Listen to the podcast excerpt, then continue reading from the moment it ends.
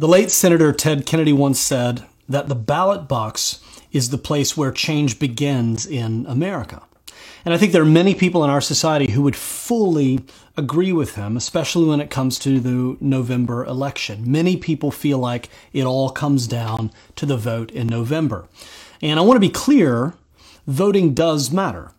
And as we look to the presidential election this November, there are vast difference between uh, differences between the candidates. Uh, they are different personalities. They represent very different parties, and they have very different policies in some very key issues. Um, and so the election does matter, and elections like this impact many, many, many lives.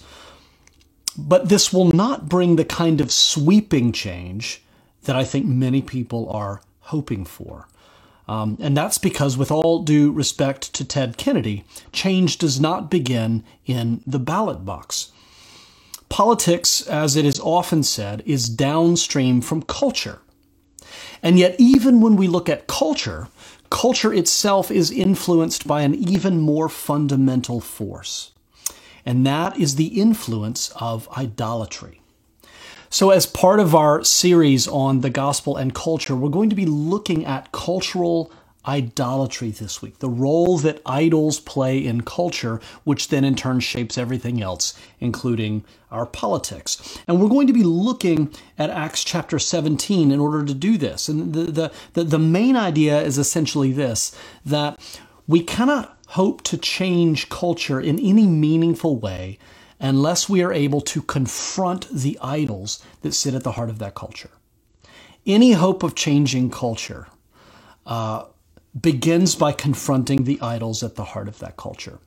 And so we're going to look at Paul in Athens that we begin hearing about in Acts chapter 17, and we're going to we're going to try to understand cultural idols and then to identify some of our cultural idols. And then lastly, we're going to talk about what it looks like to confront cultural idols. Let's pray. Lord, we thank you for your word. We all need it more than we know. We pray that by the power of your Holy Spirit, you would open your word to us, and that through it we would see the living word, Jesus Christ, face to face. And it's in his name that we pray. Amen. So, first of all, understanding cultural idols. Uh, Paul arrives in Athens sometime around AD 51, and it says this in verse 16 While Paul was waiting for his friends at Athens, his spirit was provoked within him as he saw that the city was full of idols.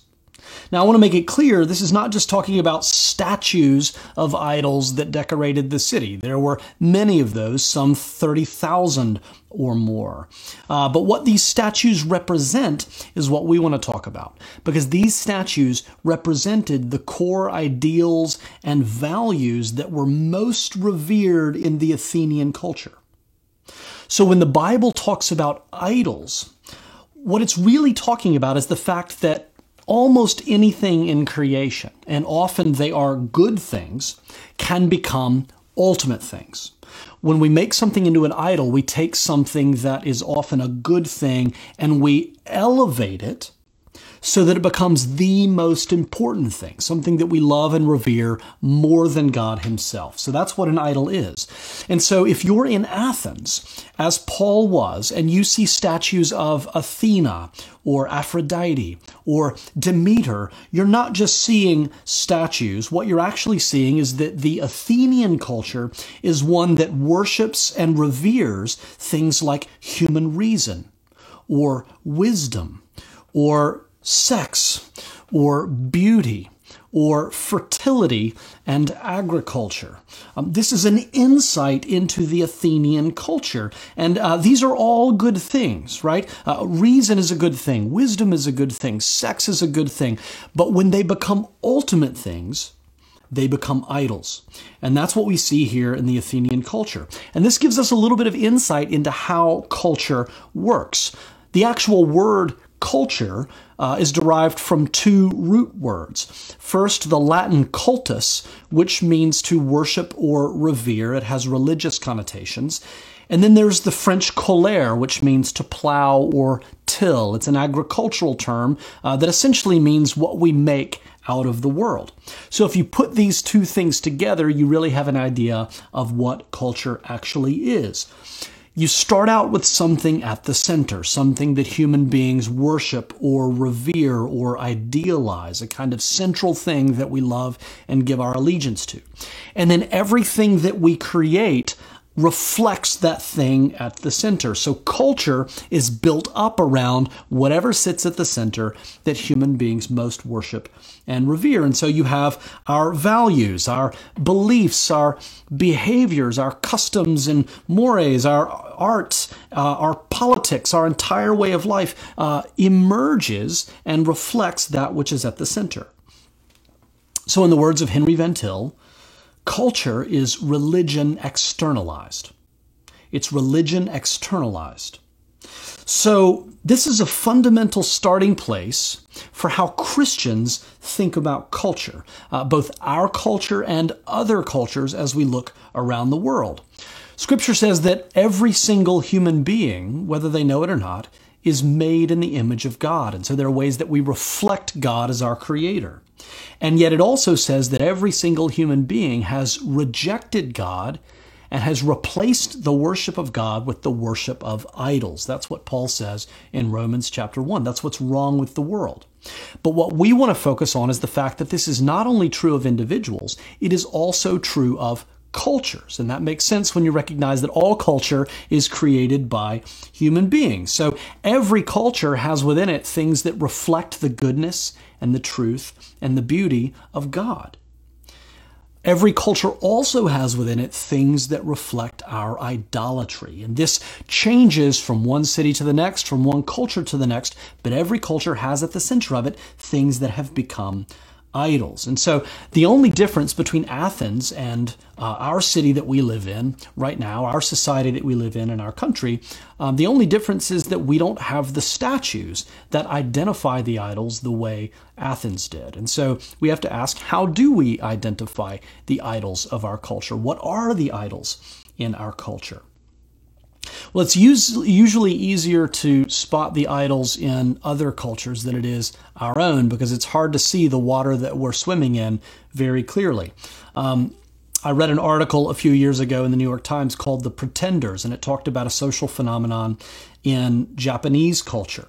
Um, in Japan, the shame of getting fired is so extreme, it's so um, overwhelming that there are many businessmen, and this mainly applies to men, who even after they lose their job, they will pretend that they're still going to work. They won't tell their families or their friends. And so they, they wake up every morning, they get dressed in their suit, they leave as though they're going to work, and then they simply wander around the business district until it's time to come home in the evening. And that's because in this culture, honor has become an ultimate thing. Honor for many people has become an idol. It is the ultimate thing.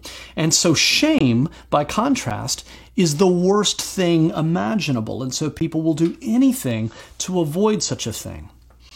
And so uh, we see something like this as, as Americans, and we have a hard time understanding why people might do this, but that's because it's a different culture. In the same way, when you, when you look at other cultures and you see practices uh, like stoning or like female circumcision, um, these exist in cultures where uh, things like family or female purity um, have been elevated to the status of to the status of idolatry. And so, again, as Americans, we look at something like that and we get outraged and horrified that anybody would do that. But that's because we have different idols. We have different things that we have put at the center of our culture. And so we need to ask what are those idols? Well, I just want to give a few examples. Um, if you look at our culture, one of the things that makes the culture in our society unique is that it's rooted in the political philosophy known as liberalism. And I want to uh, make it clear that this is liberalism, uh, which isn't the same thing as, as people who say that they are liberal. Um, liberalism is something that Democrats and Republicans share. Even though they differ in their approach and in their strategy and in the means, uh, they are siblings, you might say, in the same philosophical family tree. And liberalism is defined by core values such as individualism or freedom or uh, a free economy. Um, and so these values, as we look at them, these values are by themselves good things. Just like in other cultures, honor is a good thing. Family is a good thing, right? These core values are good things. Um, the idea that human individuals have inherent rights and that the role of a limited government should be to secure those rights, or uh, a relatively free market that allows for innovation and competition, which means uh, you're, you're theoretically able to get better goods and services at lower prices. These are good ideas that have done enormous good for our society. But the problem is, some of the biggest problems in our society today come from the fact that these core ideals have become idols. They have become inflated and twisted and distorted uh, into idols that we worship at the very center of our culture. So, just to give a couple of examples of this, uh, our core value of individualism. On its own, it's a good idea, but we've pushed it way too far in our society. It's become inflated and distorted into this idolatry of the self. And so in our cultural the or in our culture the absolute sovereignty of the self overrules everything else.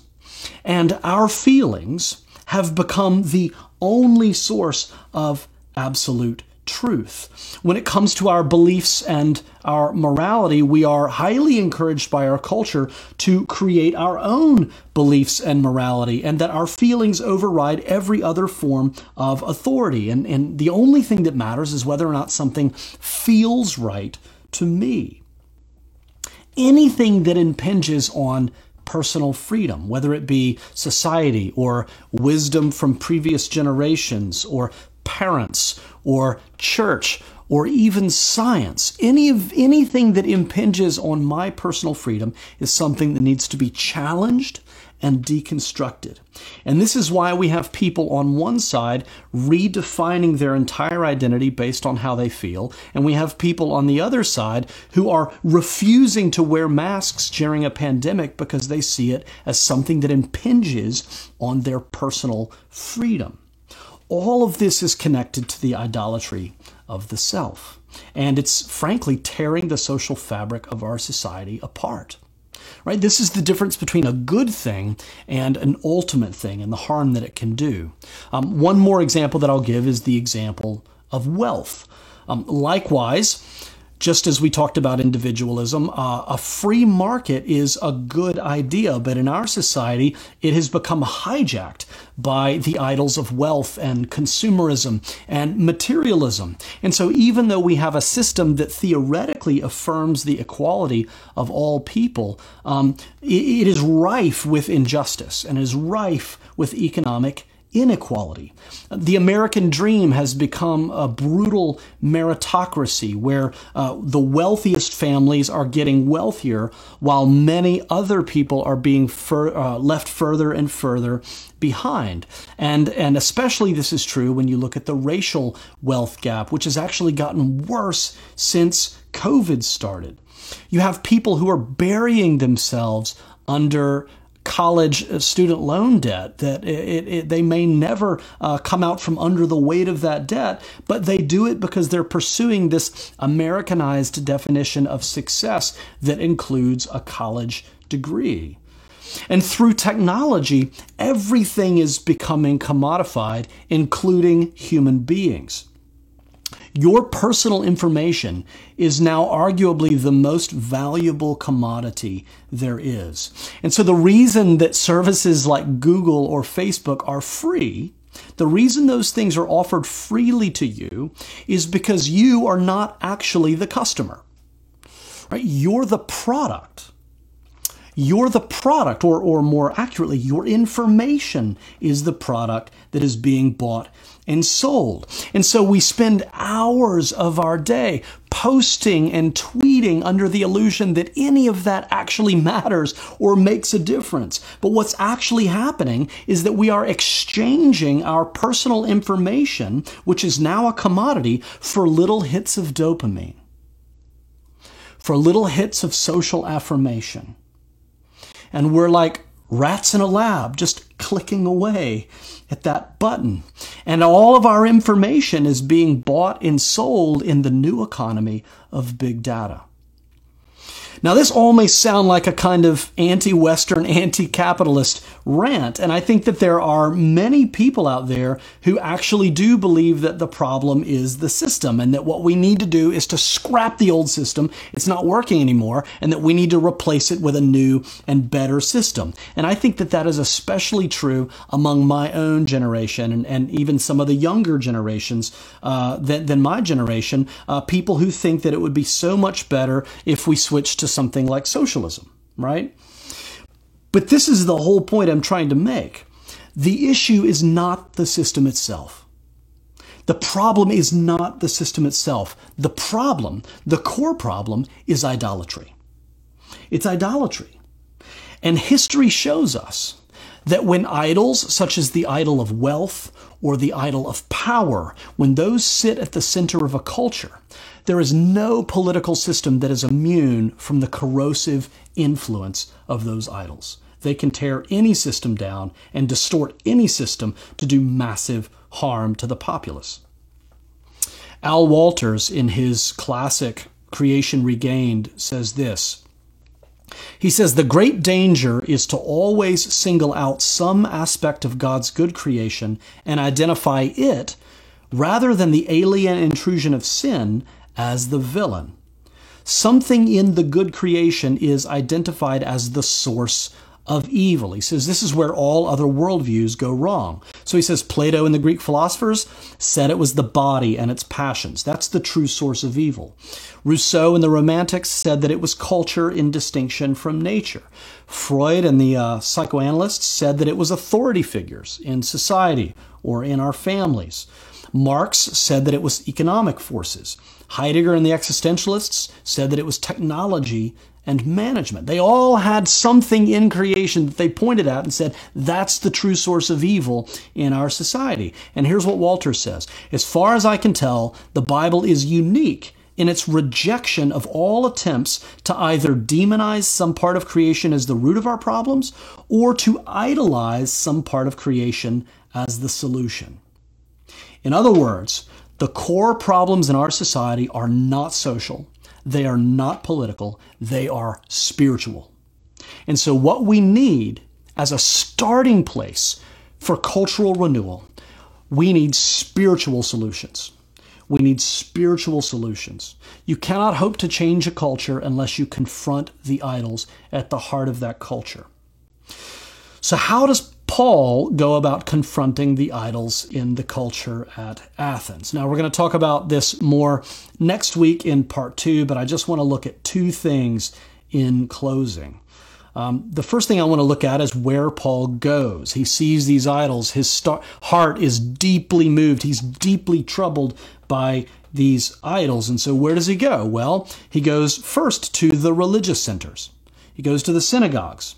And this is how we might think about going about the work of evangelism around uh, 1950 in the U.S. You go to the religious people, people who already assume that the Bible is important, people who are already somewhat familiar with the Bible, people who are primarily concerned about being a good person. And so all you need to do is to proof text why Jesus is someone worth knowing and believing in, right? So that's the religious centers. But that's not all Paul does.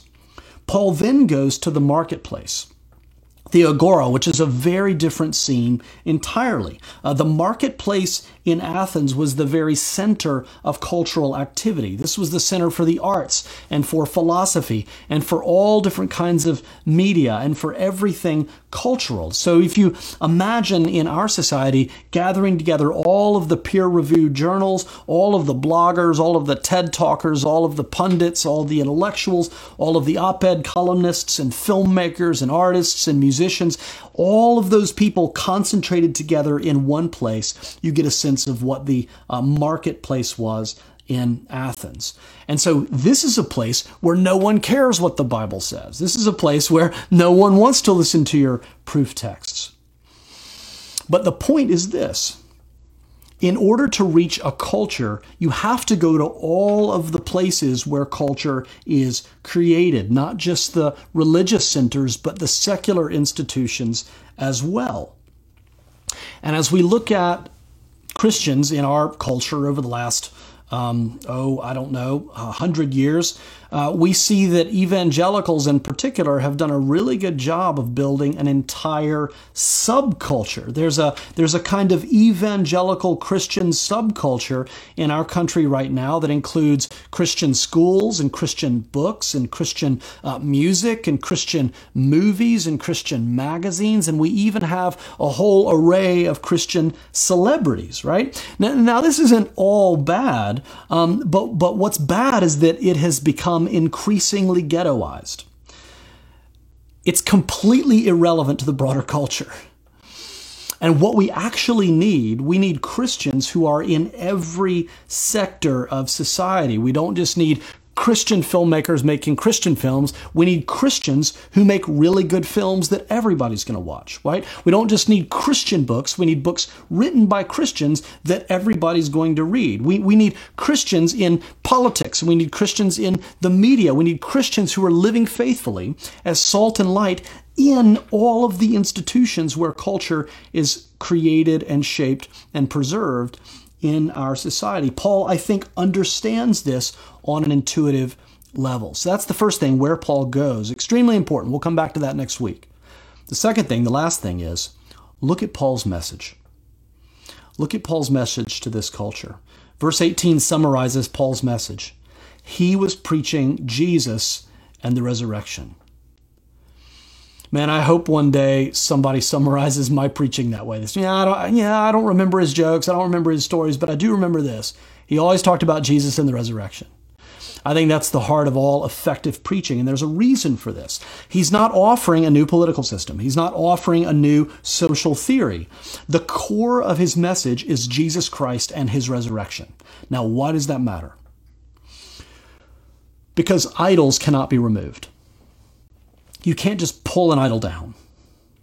The only thing that you can do is to replace them with something else. They can't be removed, they can only be replaced. And most of the time, our idols are simply replaced or displaced by other idols that we find even more compelling. And this is true for individuals, it's also true for entire cultures. This is how cultures change because the idols at the core of the culture get displaced with other idols. And that's essentially what happens when we when we practice cultural imperialism, right? We we go to a culture that that that holds certain things to be sacred, and we say uh, dis, we want to displace those things with the things that we hold sacred, right?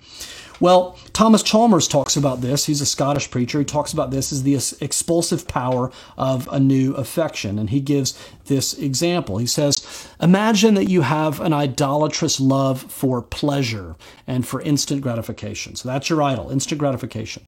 But then one day you began to realize that it's possible to gain and to make lots of money, but it's going to require discipline. And so what you do is you allow that idol of instant gratification to be displaced and you begin to build and amass more and more and more wealth. So wealth becomes your new center. But then the, the, the wealthier you get, the more involved in politics you get, and you begin to realize that that that wealth can actually be a ticket to gaining enormous amounts of power. And so then you're willing to spend all kinds of money on your campaign and all kinds of things in order to gain political power. And so your wealth is then displaced by power. And if you look at this, what has actually happened is that you swapped the idol of pleasure for the idol of wealth, and then you swapped the idol of wealth for the idol of power. But spiritually, nothing has changed. Maybe your priorities have changed. Maybe the way, you, the way you spend your time and your money and your energy, who you hang out with, all those things have changed. Maybe lots of behavioral changes. But your heart has not changed. You're still only a slave to idols, like you always were. And so there's only one thing that can truly set human beings free from idolatry, and this is the gospel. This is the core of Paul's preaching the good news of Jesus and the resurrection. Because the truth about idols is this they don't love you, they don't even know you exist. They're oblivious to your existence. All they will do is make empty promises to you and then take what they can from you. Jesus Christ is the only one who loves you so much that he was willing to suffer for you, he was willing to give his life for you so that he could set you free from idols by showing you what true love means, by in his victory over sin and death, overcoming the spiritual powers and principalities that hold sway in this world, setting you free to be adopted by the God who made you and to become his son or daughter and a citizen, citizen of the kingdom of heaven. And Jesus' resurrection is a preview of God's plan for all of creation. God actually intends to heal and to restore every aspect of his creation, setting us free from idols and bringing everything under the lordship of Jesus Christ. And so the invitation to give yourself to Jesus Christ and to worship Him and to allow Him to be the Lord of your life rather than whatever idols hold sway now, that invitation is nothing short of the invitation to become part of the renewal of all creation. So the Christian church is meant to be a preview of all of this. A new society where the world has an opportunity to see what family life, politics, business, race relationships, and all aspects of life, what all of this looks like when it's brought under the, the lordship of Jesus Christ, our rightful King. Let's pray. Lord, we thank you for your word and we thank you for your uh, gospel. And we thank you, Lord, that even though we know we are constantly battling the temptation of idols, things that promise us the world, uh, Lord, you're the only one who gave everything up.